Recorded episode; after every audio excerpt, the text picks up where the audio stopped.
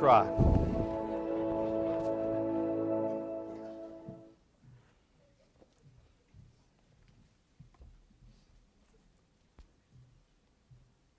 As parents, it's an amazing thing to watch your children come to know the Lord, to watch them know Him in a very real and relational way. Such a joy, such an encouragement as a dad. as I was listening this morning to the praise set, singing praises to God, there was something that, that just overwhelmed me.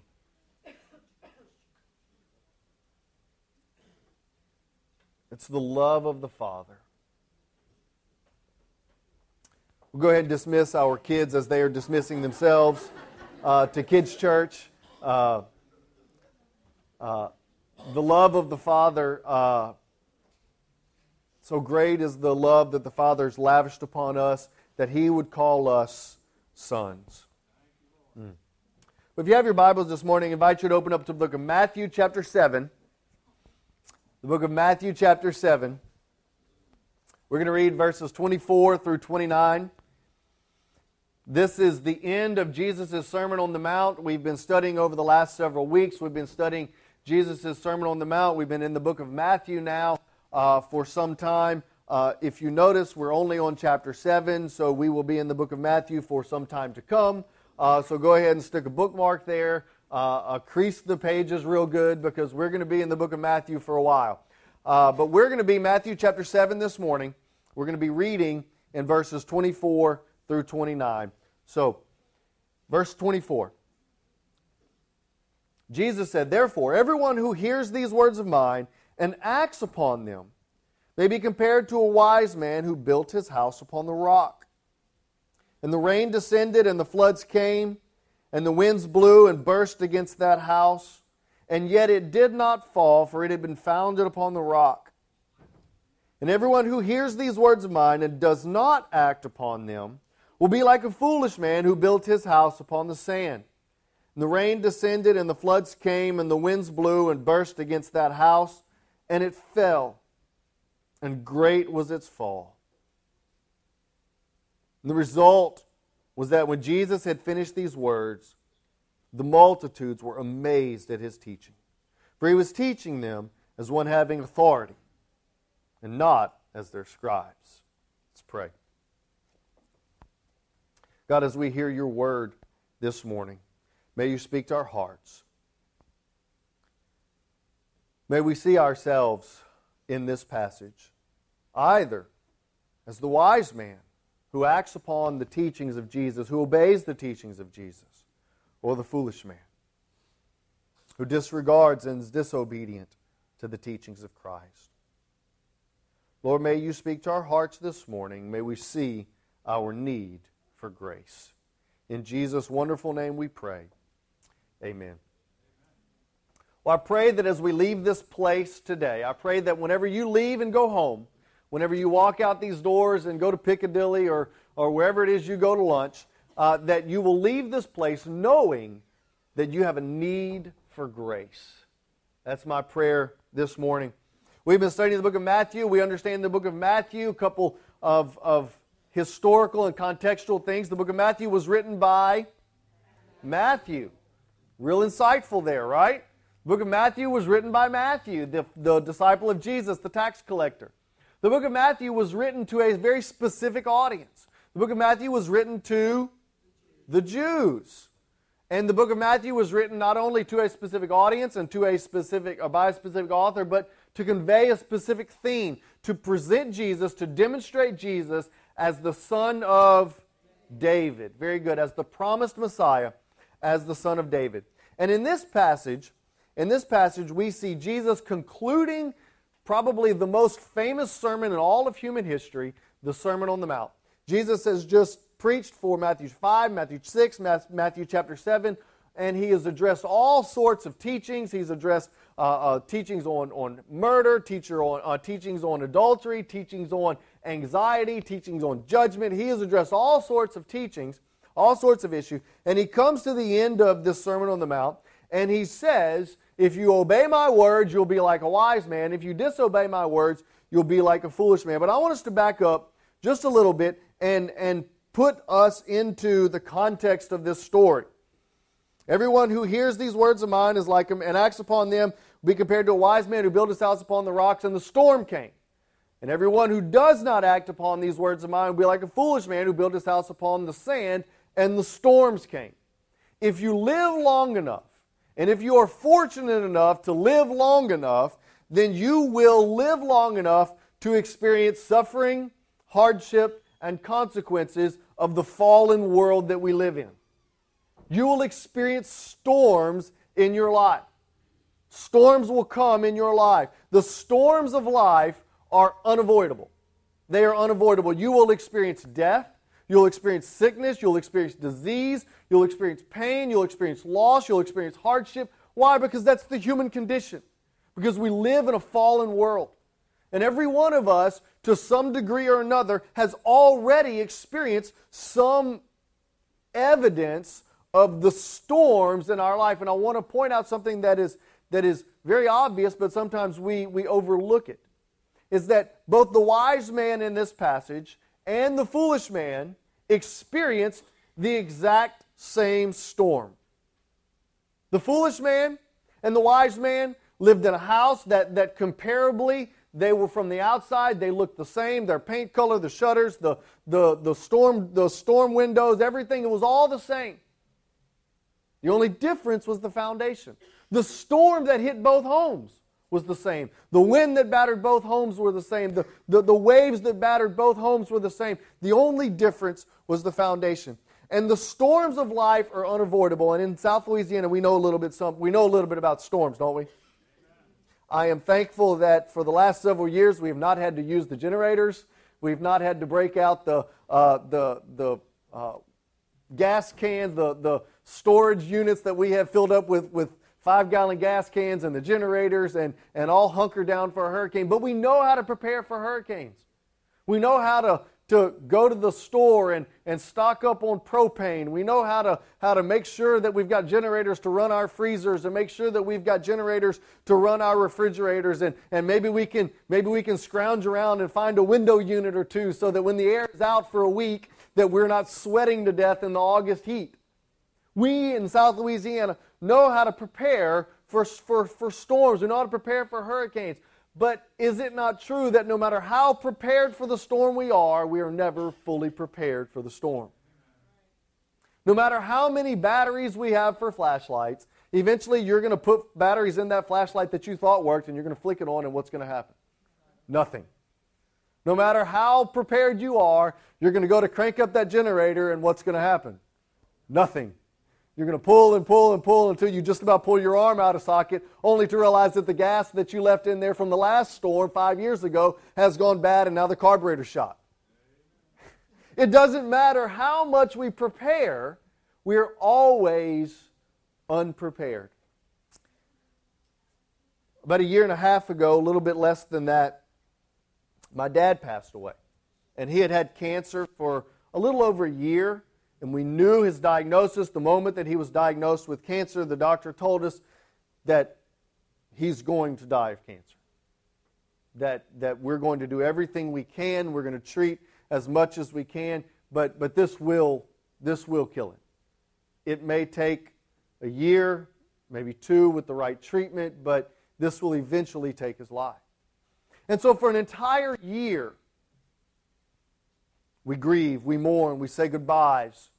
We have moments of bonding. We, we, re, we prepare ourselves financially for, for the inevitable. We make sure all the T's are crossed and all the I's are dotted and all of the, uh, all of the legal documents. Once the doctors say there's no more that we can do, you try as best you can to prepare yourself emotionally. You try as best you can to prepare yourself mentally. The last few days of his life, you see him suffering. You're just praying that God would take him out of his suffering, God would ease his pain, preparing yourself as much as humanly possible. And then, when he takes his last breath, And I walked into that room, preparing myself for an entire year for the death my dad. There was no way that I was even remotely prepared for the death of my dad. You can try in every way possible to prepare yourself for the inevitable storms of life. But when the storm hits, there's no way that you will be adequately prepared for what you will encounter. And for those of you who've experienced great grief and great sorrow and great loss, you know exactly what I'm saying. You knew this day was coming and you prepared and prepared and prepared, but when that day came, there was no way that you were adequately prepared. Such are the two people in our story the wise man and the foolish man. They both knew the storm was coming, and it came just as inevitably as we all know it will. There are some of us here who know that in just a few months, maybe years, that we'll be burying our parents. There are some of us that, that, that know that there are hardships and trials that are on the horizon, and we see them coming, and we prepare. But we know that there's no way that we will adequately prepare. So the question is how will we weather those storms in our lives? Well, how we weather those storms in our lives is completely dependent upon one thing and one thing alone obedience. Look at the text. Many of us have heard passages after passages, messages after messages that say that this, that this passage says, To those who built their life upon the rock of Christ Jesus, they will be able to weather the storm. Those who do not will not be able to weather the storm. But that is not what this teaching says. Let's look and see what the text actually says. Look at verse 24.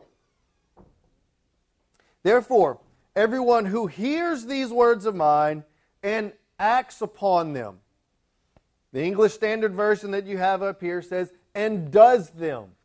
Some of your stand, some of your versions may say, and obeys them. Everyone who hears these words of mine and acts upon them, does them, obeys them, may be compared to the wise man who built his house upon the rock. Look at verse 26. Everyone who hears these words of mine and does not act upon them, does not do them, does not obey them, shall be compared to a foolish man who built his house upon the sand. How we weather the storms in our lives is completely dependent upon our obedience. Obedience. Obedience to what? To the teachings of Jesus, specifically the teachings of Jesus in the Sermon on the Mount. He's just got done preaching for Matthew chapter 5, 6, and 7, and he gets to the end of this message and he says, If you do what I'm telling you to do, you will be wise. And you will, be, you will have your house built upon the rock, and when the storm comes, you will be able to endure. If you don't do what I'm telling you to do, what I've just told you to do in Matthew 5, 6, and 7, then you will experience a great fall when the storm comes because there will be no foundation for your life. The weathering of the storm is completely dependent upon our obedience. This is not only found in Matthew chapter 7, John chapter 3, the famous passage that we know, John chapter 3, 16, For God so loved the world, he gave his only begotten Son, that whoever should believe in him should not perish but have everlasting life. But if you keep reading, at the end of John chapter 3, verse 36, he says this He says, Whoever obeys the Son has life. But whoever does not obey the Son shall not see life, and the wrath of God abides upon him. And so we see this, this same theme of obedience flowing all throughout the gospel. That God's desire for us is not just that we know the truth, but that we obey the truth. In James, it says this it says, Be ye not hearers of the word only, but be ye doers of the word. James says this He said, You show me your faith apart from your works, I show you my faith by my works. Not that our work saves us, but our works, our obedience to the word is evidence of the faith within us. And so, how we weather the inevitable storms in our lives is completely dependent upon our obedience. In this case, the, the obedience is referring to all of the Sermon on the Mount. And so that ought to encourage us. We don't have to obey all the Word of God, we just have to obey Matthew 5, 6, and 7, right? That's easy, right? Well, let's look at Matthew 5, 6, and 7. What does he say? He says, You've heard it said that if you commit murder, that that's bad, but I say to you, if you have hatred in your brother's heart, you've already committed murder. You've heard it said, You shall not commit adultery. But I say to you, if you look at a woman to lust after her, you've already committed adultery in, our, in your heart. And we can look at all through all, through all the Sermon on the Mount, and it deals with not the letter of the law, because the Pharisees, the scribes, the, the Sadducees, they had all kept the letter of the law, but the problem is, is they had missed the spirit of the law, that it wasn't about the act of not going and killing someone. It wasn't the act of not, not committing adultery, and not sleeping with someone other than your spouse, but it was a heart issue. And the heart was the problem. And so, Jesus says if you'll just obey Matthew 5, 6, and 7, then you're good. The problem is, if we look at Matthew chapter 5, 6, and 7, it deals not with the tangible acts of our life, but it deals with the heart, and it is impossible to keep the law. Jesus has taken the law in Matthew chapter 5, 6, and 7, and he has, he has expounded upon the law. He has elaborated upon the law. He said it's not just the act of your flesh, it's not just the act of your hands and your feet, but it is the act of your heart that God is concerned with. Obedience in this text is synonymous with wisdom. Obedience is synonymous with wisdom. Disobedience is synonymous with foolishness. And many of you parents, you're sitting here, you say, I have some very foolish children because my children are extremely disobedient. And we are hoping that as they grow, they grow from fools to wise men. They become more and more obedient. And that is our role as parents, is to teach them the value of obedience, to teach them that obedience brings wisdom, that, that God has given us authority figures in our lives, that God has placed parents in our lives, teachers in our lives, pastors in our lives, coaches in our lives. He's placed people in our lives that, that want what's best for us to teach us wisdom. And all of those authority figures in our lives are simply a reflection of the authority of God in our life that God desires for us to be obedient to Him.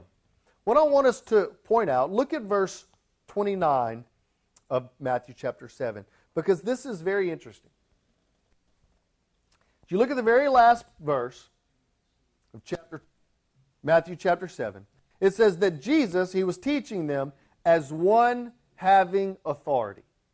Not like the scribes, not like the religious leaders, but he was teaching them as one having authority. Go back to Matthew chapter 5, verse 21, and let's look and see what it is that they were referencing. All throughout the Sermon on the Mount, Jesus' teaching sounded something like this. Look at verse 21. You have heard, the ancients were told, you shall not commit a murder. Whoever commits murder shall be liable to the court. Verse 22. But I say to you.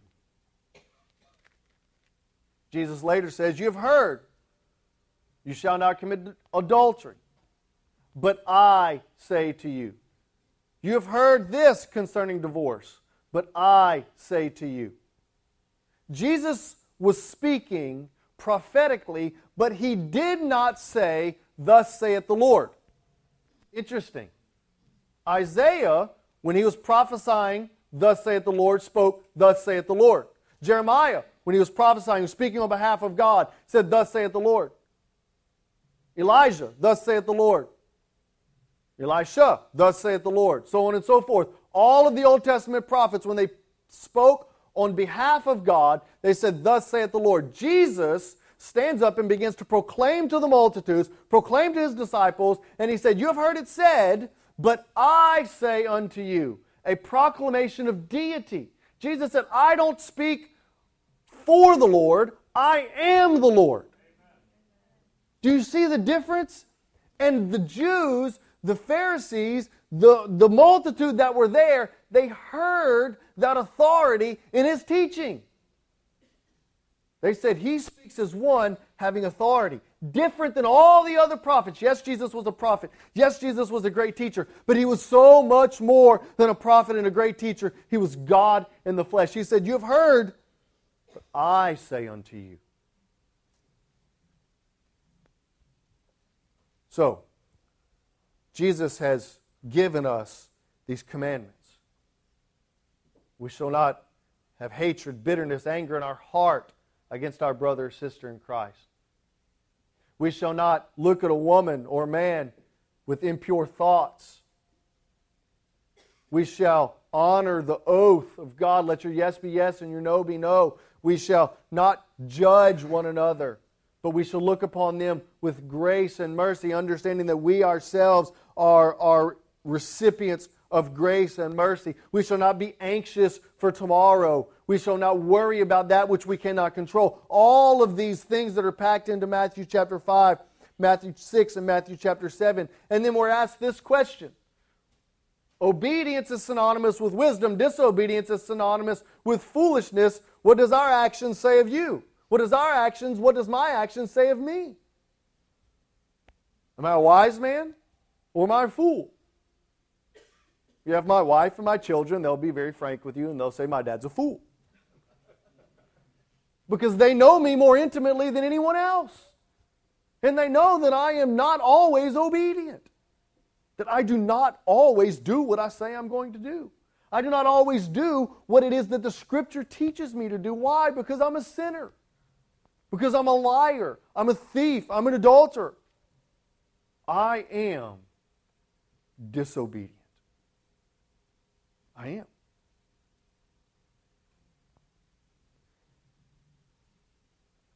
Go back to the very first statement of Jesus in Matthew chapter 5. Are you a wise man or are you a fool? If we're honest with ourselves, you don't have to be honest with anybody else, but be honest with yourself.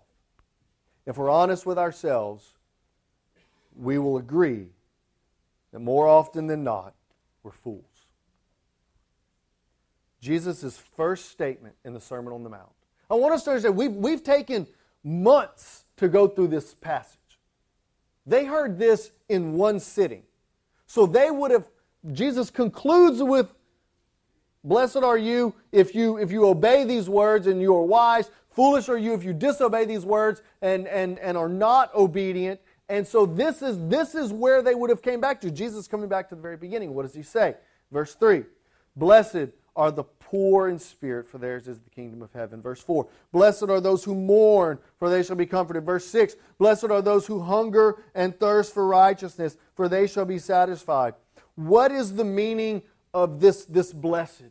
Blessed are those who poor. Blessed are those who are, who are mournful. Blessed are those who hunger and thirst for righteousness. The, there's a difference between, between being blessed and being affirmed or being, being, being uh, uh, confirmed or being affirmed. Is blessed is the idea of being loved for who we are, not for what we do. Let that sink in for just a second. Blessed are the poor in spirit. Blessed. God said, You are loved because of who you are, not because of what you do. Blessed are those who are mourned because of who you are, not because of what you've done. Blessed are you who hunger and thirst for righteousness. Not that you've achieved righteousness, not that you've attained righteousness, but blessed are you, you are loved because of who you are. The purpose on the Sermon on the Mount was to expose the inability to keep the law. There was no way that you could listen to the teachings of Jesus in Matthew 5, 6, and 7, because in there he says, Be perfect as your Father in heaven is perfect. Oh, that's it? I've got that. The purpose of the Sermon on the Mount was to reveal our inability to keep the law. And Jesus comes back and he says, Blessed are the poor in spirit those who are mournful, those who desire righteousness, for they shall be filled. When we see ourselves desperately in need for God and His grace, He lavishes upon us. When we see ourselves as, as arrogant and self righteous, that, that, that I have, like the rich young ruler, I have attained grace, I have attained, I have attained uh, uh, uh, righteousness by my own merit. I've kept the law since my youth. I've done everything right. The Bible says that God opposes the proud, but He gives grace to the humble. when we see ourselves, Matthew chapter 7, as a fool, we become poor in spirit. When we see ourselves guilty of disobedience, we become mournful of our own spiritual depravity. When we are hungering and desiring the righteousness of God, we see ourselves in need of God. And that's when he says, You will be filled. Blessed are the poor in spirit, for theirs is the kingdom of God. Blessed are the mournful, for they will be comforted and given the spirit of comfort. Blessed are those who hunger and thirst for righteousness, for they shall be filled. When we see ourselves in desperate need for His, His grace and His mercy, He lavishes upon us. I want to look at a couple passages. Romans chapter 11, verse 32. Romans chapter 11, verse 32. Paul makes this statement. He says, For God has shut up all disobedience that he might show mercy to all. God has shut up all disobedience that he might show mercy to all. Romans chapter 5 verse 20 he says this, and the law came and in that the transgression might increase, but where sin increased, grace abounded all the more. One of my favorite stories in all Scripture is the story of the prodigal son. I want to paint this picture for you for just a moment. The prodigal son full of arrogance, full of pride, full of his own desires to fulfill the lust of his flesh, says, says, Dad, give me my money now. I know I've got an inheritance coming. You're loaded. You got all this land. You got all this livestock. You got all these servants. Give me my money now so that I am not old and I can enjoy my money. Logical, right? Why wait till I'm 60, 70 years old and you're dead and now for me to enjoy it? Give me my money now so that I can invest it I can enjoy it I can, and, and I'll, I'll be set for the rest of my life. So his father gives him his request. The scripture says that he spends all of his wealth, spends all of his inheritance on loose living. Loose living. I'll let your imaginations run wild there. He spends his inheritance on loose living. He finally run out, runs out of money and gets a job at a pig farm. And as he's working in the pig farm, the role of the prodigal son was to feed the pigs. If you've ever been to a pig farm, you know that pigs are not necessarily clean animals. There's a reason that the scripture calls them in the Old Testament unclean animals, because they are unclean animals. They are not clean. And they, they, they make a, a, a wallow, they make a pigsty. When your moms and dads come into your room and say your room looks like a pigsty, there's a reason. Because they, they root and they, they dig up any vegetation in the ground, so it's nothing but mud. And in this mud, they use the restroom. And there's no vegetation, so the fecal matter and the bodily fluids just gets all mixed up in there with the mud. And what do these pigs do? They roll around in it. And then you have the job as the prodigal son going in there and feeding these animals. And whenever you go into the pigsty, do you think that they just all go to one side so that you can get to the trough and put feed in there? No. They see you coming in there with food, they're running to the trough. And, and, and what inevitably happens whenever you've got a bunch of pigs that are running to the trough that weigh two, three, four hundred pounds, and you've got a man 150, 200 pounds that's in there, he's going to get knocked over and he's going to fall in this mud and be covered in this mud that is full of pig stuff. This is a very real picture, and I want you to see this. The scripture tells us that the son, the prodigal son, came to himself. All of a sudden, the light bulb went off and said, You know what? I could work for my dad and I wouldn't have to do this. And so he goes home. The scripture never tells us that he took a bath. Hear this. Hear this. Hear this. This is, I, I believe that this is that this is a very real picture of the gospel. Here is this man who spent all of his money, all of his wealth, all of his, all of his inheritance on God knows what. He's covered in pig feces and mud and dirt. He's got it everywhere grabs what little bit he has, and he goes home. And his dad, sitting on the porch, staring out, sees him. sees him covered from head to toe in garbage, and runs to him. And doesn't say, Son, go take a shower, you're nasty. But throws his arms around him. Takes a purple robe, signifying royalty, puts it upon his shoulders. Takes a ring, signifying unconditional love, places it upon his finger, and says this Kill the fatted calf. We are going to celebrate because my son is home. He was dead and now he's alive. It doesn't matter that he's covered in pig stuff. He says, I love you. Come to me. Church, that's the message of the gospel. We see ourselves in Matthew chapter 7 covered in pig stuff because we cannot keep the law. We're not good enough for God. But because we could not keep the law, God kept the law for us. Jesus came to earth, and the scripture says in Matthew, um, 2 Corinthians chapter 5, verse 21, that God made him who knew no sin to become sin so that we might become the very righteousness of Christ. That in Christ we are righteous and that Christ took the sin that was upon us and bare it on Calvary, and He died the death that you and I deserved.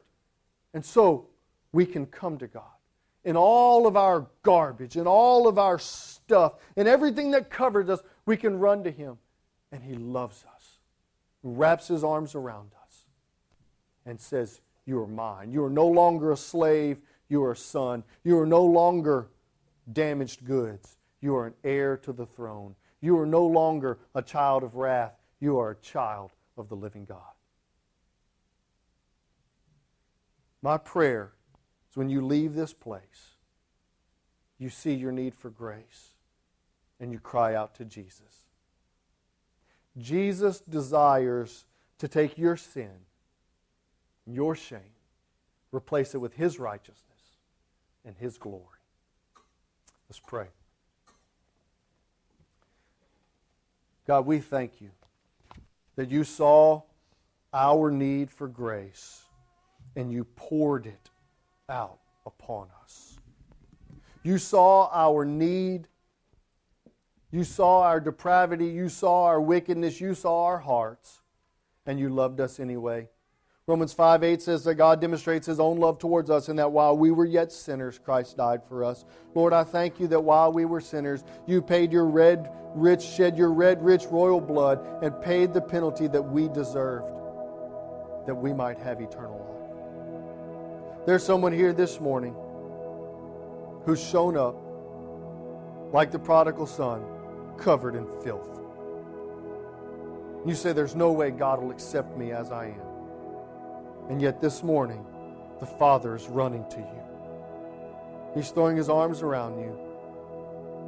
And he's saying, Come to me, all you who are weary and heavy laden, and I will give you rest. He wants to throw a purple robe around your shoulders and say, You are no longer a slave, but you are son and heir to the throne. He wants to give you a ring that says, No matter what you've done, no matter what you will ever do, I will always love you. If that's you this morning, I want to invite you to come. Maybe this morning you've been trying to keep the law. You've been trying to be good enough for God. You need to realize your grace this morning, your need for grace. Maybe this picture of baptism was an encouragement to you that while you've trusted Jesus, you've not yet followed in obedience by being baptized. Maybe God's spoken to your heart and said, what, whatever's going on here at Redeemer, that I need to be a part of. Just a few moments, we're going to have a time of invitation. As we do, I want to invite you to respond to the Spirit of God. God, we ask that your Holy Spirit would have the freedom to move in this place. In Jesus' name.